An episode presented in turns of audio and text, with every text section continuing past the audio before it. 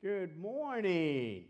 Good morning. Oh, it is so nice to have people be able to hear people say that back to me. Awesome. Um, to, it is Memorial Day weekend, and we have we've uh, lit the Paschal candle in memory of um, all the loved ones that um, we remember that we've lost, uh, especially in remembrance of, of those who have served in the military and lost loved ones. And so um, I just want to um, remind us of that this morning as we gather for worship. And I want to invite us to turn our attention to God and begin to allow ourselves to focus on God's goodness and His graciousness and His presence with us no matter where we might be. And I invite us to join our voices together as we sing Reckless Love.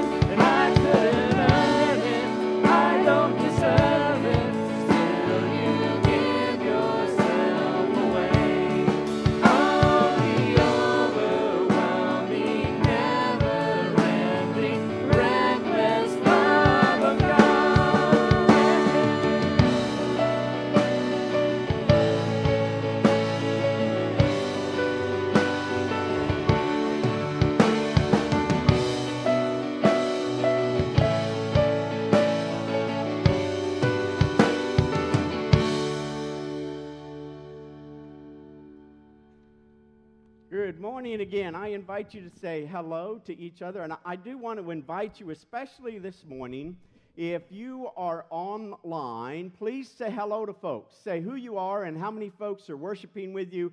Uh, even if you're in South Carolina or Arizona or Oklahoma or wherever you may be, uh, whether you're here in Cameron. And I want to encourage you to do that because I am not sure if folks really realize how many folks have been participating in worship through um, this pandemic. Um, I, I, couldn't help but scratch my head this week when folks started talking about we need to reopen churches as if churches had been closed because at, we haven't closed church, have we? Um, and in fact, I don't know if y'all know, but we typically worship around 160 on a Sunday, is what we were doing with in person worship. And um, we have had over 200 in worship online.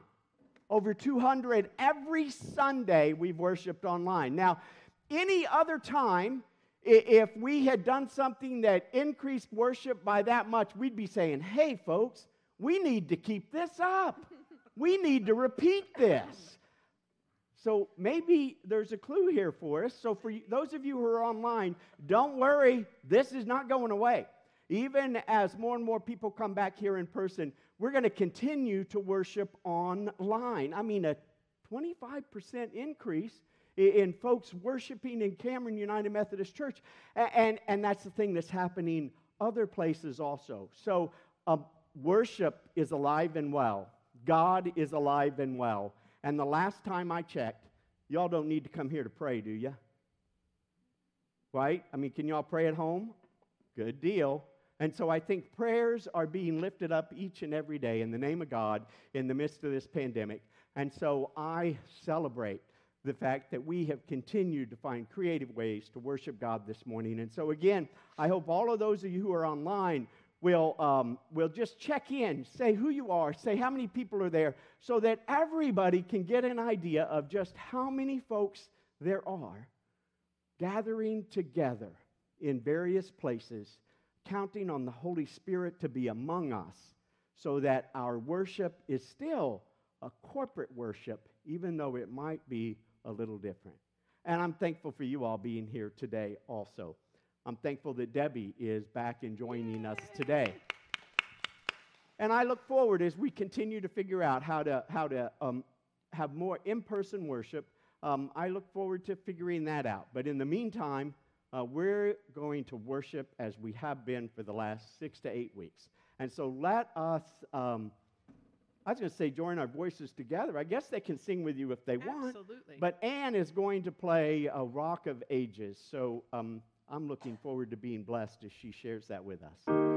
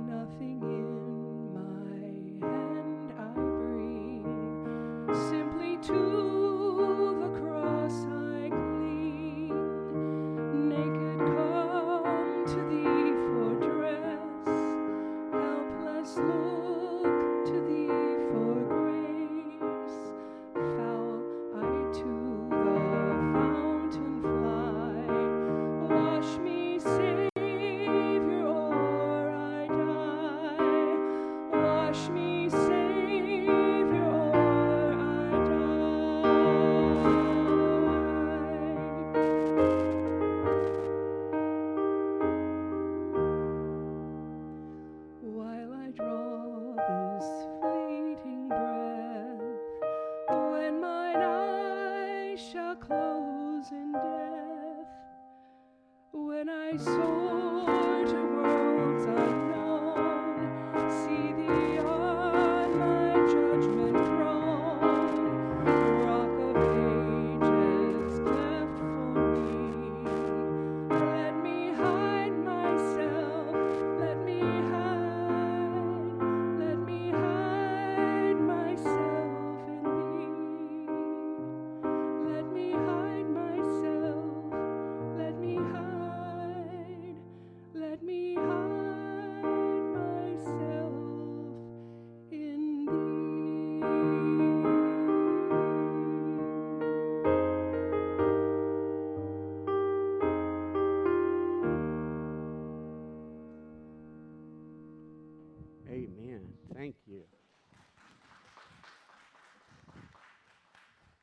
Right, you give me the high sign if this starts making noise. I need to pick up the hand mic, please. Um, now comes an opportunity for um, our family time, and I just want to um, encourage. We're going to talk a little bit about faith today, and so I thought um, what I would do is ask you either around the living room where you are, or on Facebook in chat. Um, when you hear the word faith, what is the first thing that comes to your mind? So quickly share that online or share that um, in your living room. And you all are invited, the folks who are here. When you hear the word faith, what are some of the first things that come to your mind?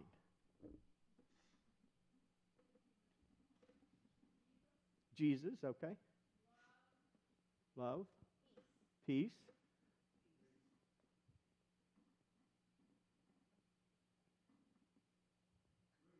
Grace, okay, good. All right. I, um, we, often when we think uh, uh, of faith, there's a lot of different things that come to mind, and I think sometimes in our uh, society we have gotten the idea that faith sometimes is just a, an assent or a belief of certain um, principles, right? I think sometimes we think of faith as what we believe in, um, but the word, the Greek word for faith means trust. And so, as we think about faith, I think it's important for us to understand that the word faith implies a trust, it implies a relationship. And so, it's important for us as we, as we talk about faith to be reminded that faith is not just believing that Jesus existed, it's not just about believing that Jesus uh, died for us, it's not belie- just believing that the Bible is true. Faith is having a trust that we are so convinced and confident that what God tells us and of God's goodness and His love and His grace for us that we want to live according to God's ways. We want to live in relationship with Jesus. We trust the person of Jesus to lead us and to guide us and to be there with us. And so, as we think about faith, it's important for us to remember that it is about a relationship and it is about trusting Jesus. And so I just invite us to remember that as we explore faith this day. And now I'm going to invite us to uh, bow our heads and uh, we are going to go to the Lord in prayer.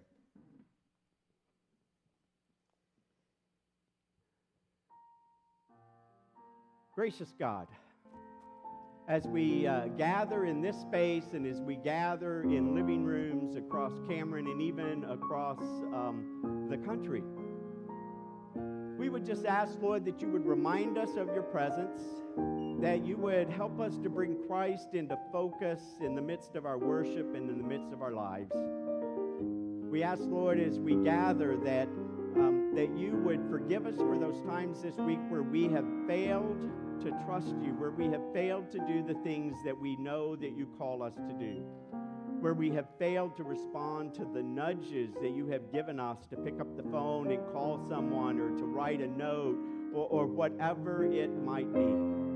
Forgive us also, Lord, for the times this week when we have just not been good examples of your love, where we have said things that we know are hurtful, where we have posted things online that maybe we shouldn't have before we thought not thinking about the people that they might hurt or offend. For those times this week when we have simply felt you nudging us, but we have resisted. Forgive us, Lord, for the times this week when we have gone throughout our day without even giving a thought to your kindness and your grace and your love that surrounds us. Forgive us for those times when we were so confident in ourselves that we thought we could handle it all without your help. Indeed, Lord, as we gather at this time, would you forgive us for all of those things and all of those places where we have simply failed to live and to love like you, where we have failed to interact and connect with other people, and enable us in the week to come Uh, that each and every day we might get up and be ever aware of your presence with us, that we might live throughout each day knowing that you are with us and that you go with us and that you surround us so that we might pay attention to your voice and to the Spirit's nudging. Enable us to be empowered by that Spirit to respond to your nudges, to your leading, so that this week we might be better at living and loving like Jesus, so that this week we might make a lasting positive difference in the lives of people whom we connect with. Gracious God, as we continue in our worship, we simply ask that you would open up our minds and open up our hearts and open up the very depths of our being so that we might experience transformation, so that indeed we might be the people you call us to be this day and every day. In Christ's name we pray. Amen. And now let us join as we sing, Tis So Sweet to Trust in Jesus.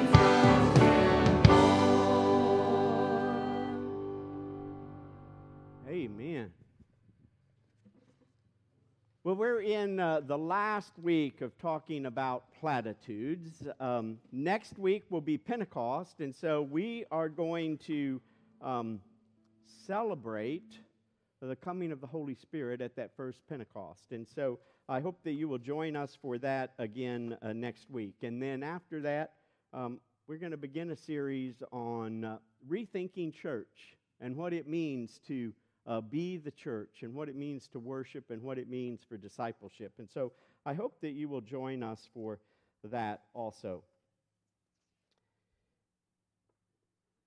Today we're going to look at, and maybe you've heard this platitude, maybe not. Um, it goes something like this Anything is possible if you have faith or if you have enough faith, or you may have heard it another way. Uh, faith can fix anything. Faith can fix anything. Um, and uh, um, one of the places that I have, uh, one of the ways I've heard this said, there's a popular uh, pastor who has said uh, this the more you believe and trust in God, the more faith you have, the more limitless your possibilities become for your family, your career, and your life. Um, I read another place where it says, if we focus on God, if we have so much faith in God that all we can see is God, then we will see um, our own impossible situations turn around. Is that true? Is that biblical? Those are the questions I want to ask today as we explore this. Now, you know, I've seen some uh, amazing miracles, some amazing things that God has done in the lives uh, of people. And so I do believe that, that it is important to trust God. But you know, I've also seen good and faithful um, followers of Jesus who have lost their jobs, who have become stalled in their careers, whose marriages have fallen apart, who have lost loved ones at a very young age. And faith uh, just doesn't seem to be enough in those cases. I mean, I know that these people have faith, but it doesn't seem to fix their circumstances. In my own life, I have experienced the same thing. Yes? Maybe you have too. I mean, maybe uh, this Parkinson's disease that Deb's dad got, maybe if we had just had more faith, he would have been cured of that and he wouldn't have died. I mean, do we really believe that? The platitude sounds good, doesn't it? Uh, but if we're not careful, if we take it to its ends and we begin to believe that faith can fix anything, uh, then we begin to beat ourselves up when something happens and we think, if I had just had more faith. I've seen this and experienced this in people. I think I told you a couple weeks ago, um, I, I, had some uh, folks that I ministered to uh, a while back who um, uh, the spouse had cancer, and they became so convinced uh, that if they just prayed and if they just had enough faith that, that, that the spouse would be cured. And, and they were so convinced and, and confident in the faith that they had. And yet, the spouse died from cancer.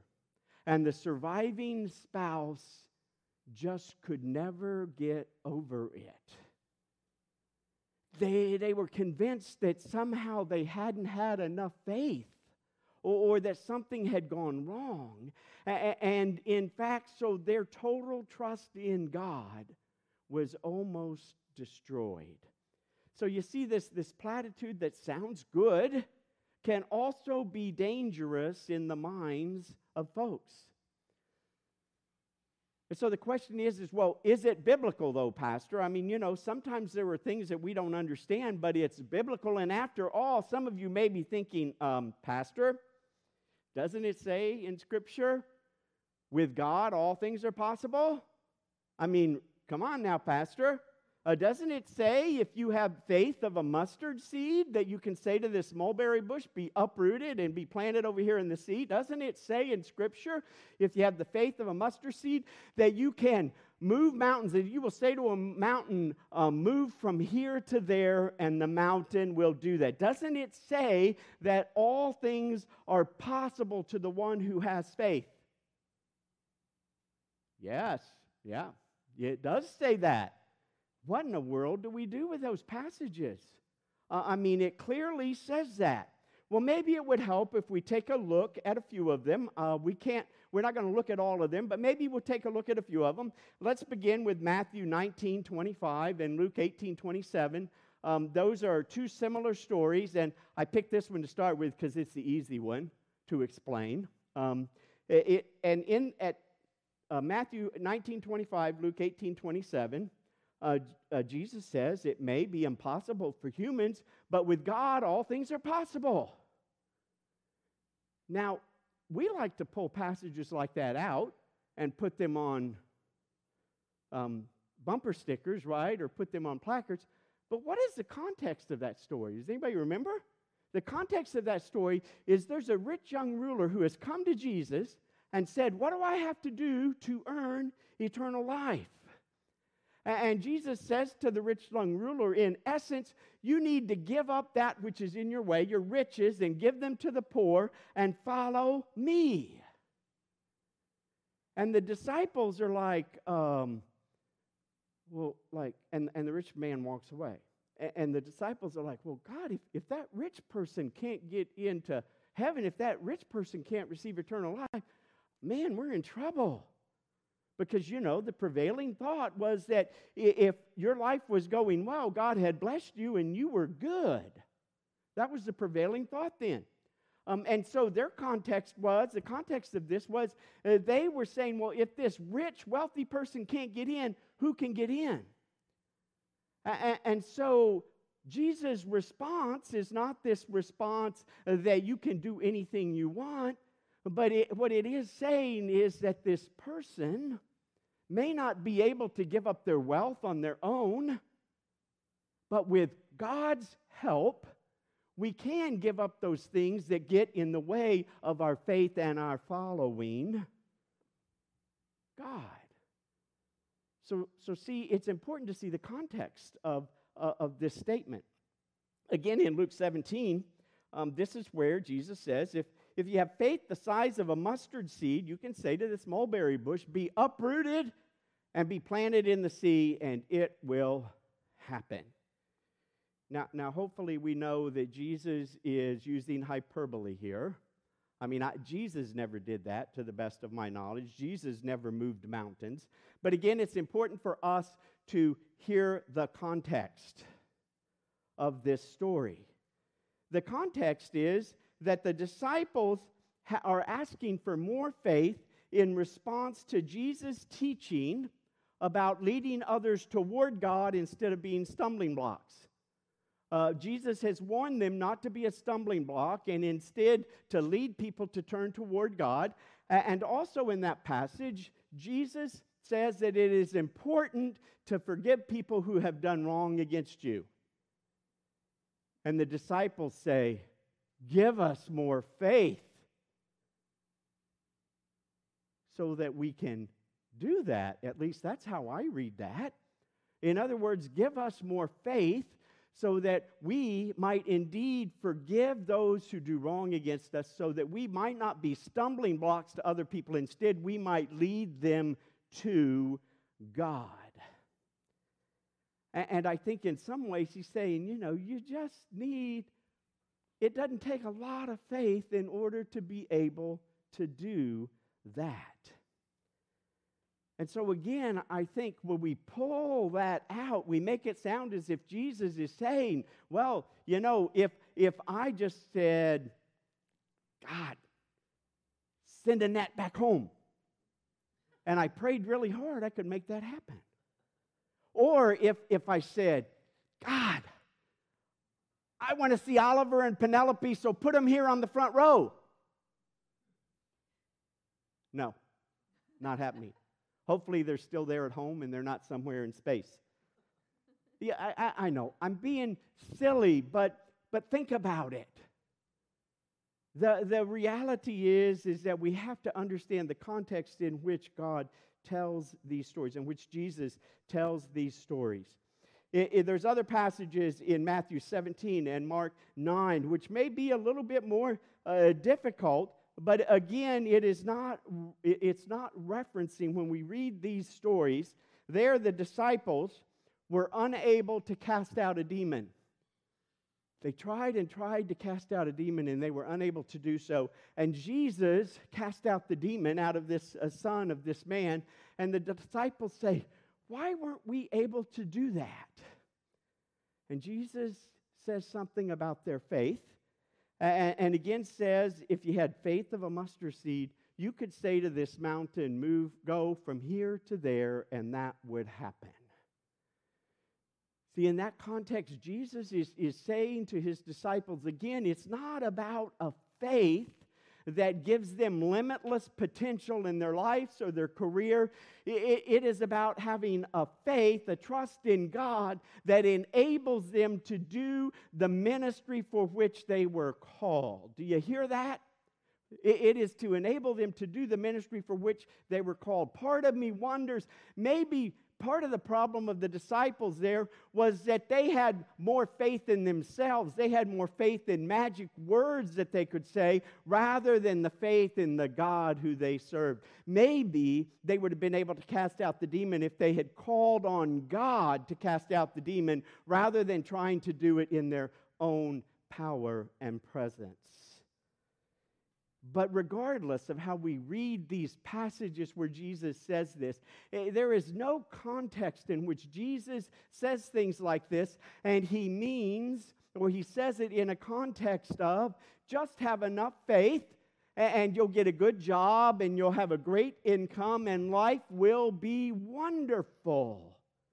Nowhere that I can find does Jesus use these words in that context they're always, or at least they always seem to me, to be around the ministry and around doing the work of the kingdom of God. Now, if that's not enough, I, I thought I might read from Hebrews 11. Um, y'all are familiar with Hebrews 11. That's the um, passage where there's just a litany of faithful followers of God. Uh, we hear about Abraham and Noah. We hear about Enoch. We hear about Moses. We hear about David. I mean, there's just this long litany uh, of people who were faithful to God. And, and along about verse 32, I'm going to read from the message because I love the way Eugene Peterson puts this. Uh, but along about verse 32, it's almost as if the author of Hebrews, it, it, it's just like I could just go on and on and on and on and on, giving you specific examples. And so he just bursts forth and he says this I could go on and on, but I'm running out of time. Sounds familiar, huh? Maybe I should learn from the author of Hebrews. There are so many more Gideon, Barak, Samson, Jephthah, David, Samuel, the prophets. Through acts of faith, they toppled kingdoms. They made justice work. They took the promises for themselves. They were protected from lions and fires and swords. Uh, they, they turned a disadvantage to advantage. They won battles. They routed alien armies. Women received their loved ones back from the dead. Uh, there were those who, uh, and then if we just stop there, it would be it would be great, right? It would be great. It sounds, oh, what are you talking about, Pastor? That sounds like all of these people who had faith. I mean, they, they canceled kingdom, they, they conquered kingdoms.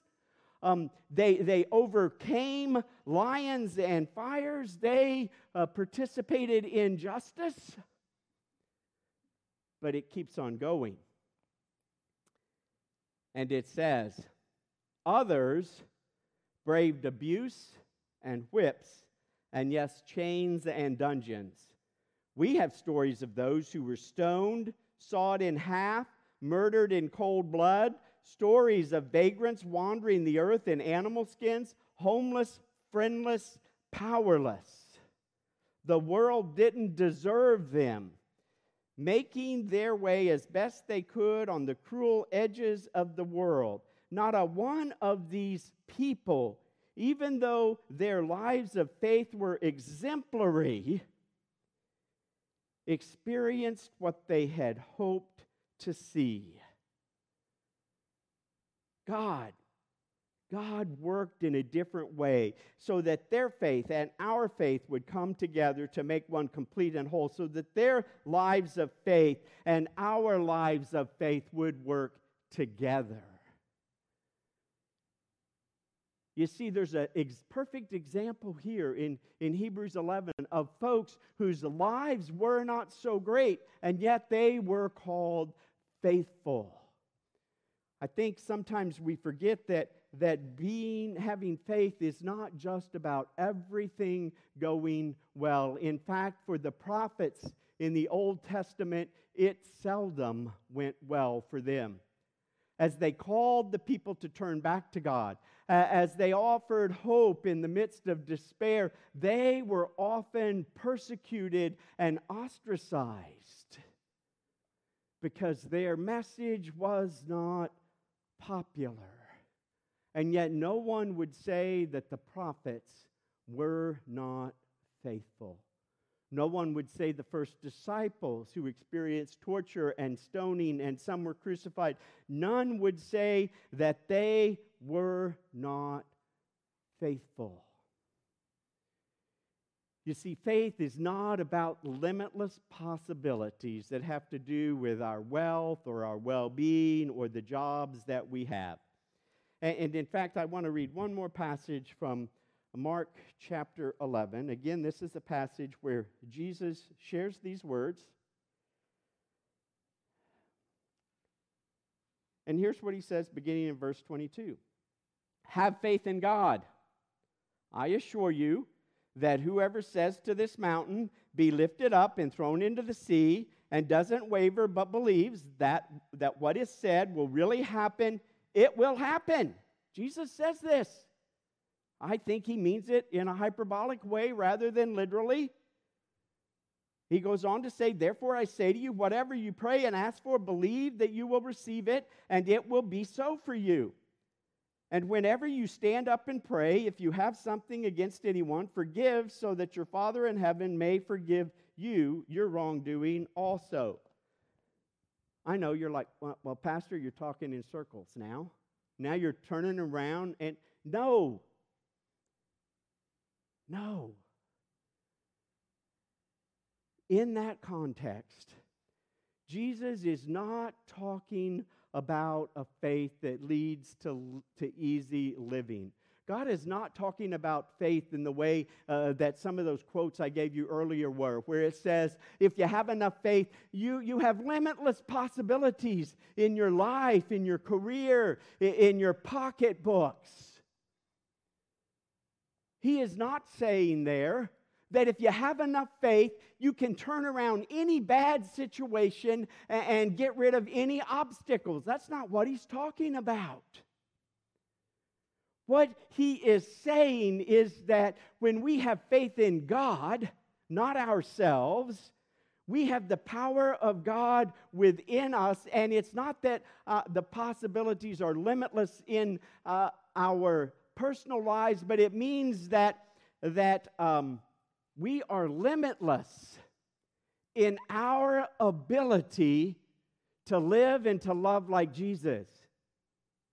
See, when we have faith in God and trust in Jesus and we seek to follow Him, then we do have limitless possibilities to live and to love like Jesus. We have limitless possibilities to make a lasting, positive difference in the lives of other people. When we trust and we follow in God's ways. We can be assured that regardless of what happens to us, if we live faithful lives that demonstrate God's love, though we may suffer persecution or bad things may happen to us, that when we live lives trusting God, demonstrating the peace and the grace and the love, that people will take note and it will impact their lives and it will impact the world. And so the writer of Hebrews continues in chapter 12 and says, Do you see what this means? All these pioneers who blazed the way, all these veterans, they're cheering you on. It means that we'd better get on with it. We'd better strip down, start running, and never quit. no extra spiritual fat, no parasitic sins. Keep our eyes on Jesus, who both began and finished this race we're in. Study how he did it, because he never lost sight of where he was headed that exhilarating finish in and with God. He put up with a whole heck of a lot along the way the cross and shame and whatever. And now, and now he, he is with God and he is with us. And so when we find ourselves failing in faith, let us hear the stories of the faithful people of God once again. And let us know that if we have the faith the size of a mustard seed, we cannot just say to mountains, figuratively, go from here to there, but we, we can live and love like Jesus in such a way that it makes a difference in the lives of other people. That, folks, is the faith that Jesus offers us today and every day. And as Eugene Peterson says, that will shoot adrenaline into your souls if you allow it to, and will send you forth in the name of Christ this day. Amen. I invite you in these moments uh, to just take a time and reflect about your own faith, your own trust in Jesus. Have you been so disappointed that Jesus has not given you or made your life the way that you wanted it, that you have failed to trust and live according to the ways that He has clearly leads us and guides us? If so, I invite us today to recommit ourselves to trust in Jesus not just with our mouths, but with our actions. And so I invite you this day as you, um, as you offer up yourselves, as you give a portion of what God has blessed you with, and you put that in the mail and you send it to us, also be asking yourself, what is God calling you to do? And what step of faith is He asking you to take so that you might make a difference in the life of somebody else? Let us join our voices together as we sing Just As I Am.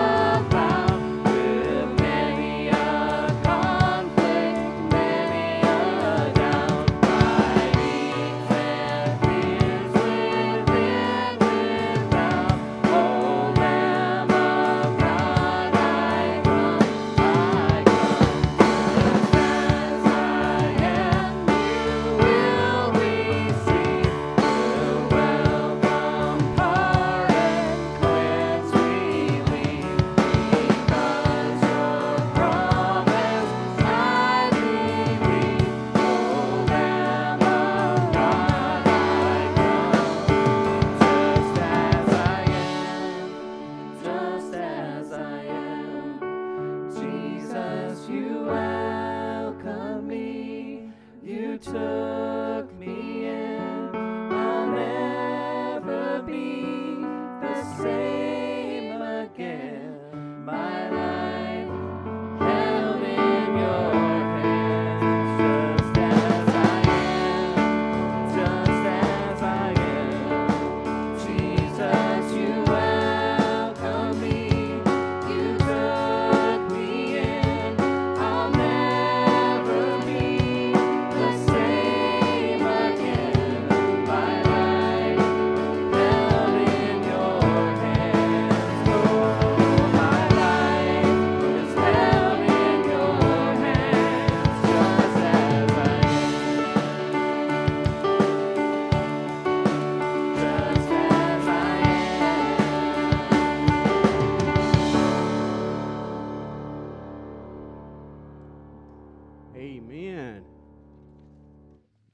Love that. Um, I'll never be the same again. Yes? yes? Hopefully, that's what you have experienced in, in encountering Christ and knowing Christ and trusting Christ. We will never again be the same. We come just as we are, but, but through the Holy Spirit, God shapes us and forms us and enables us, enables us to participate in His kingdom work so that we might make a difference in the lives of other people, so that we might demonstrate God's love and grace. What a wonderful privilege that is. I invite you to go forth this week to allow the Spirit to work within you, to have a faith that, that you know that God is with you and God will enable you to do that for which He calls you to do so that your very lives might demonstrate his love in the lives of others. Go in the name of the Father and of the Son and of the Holy Spirit to be God's faithful people. And all God's people said, Amen. Amen. Amen.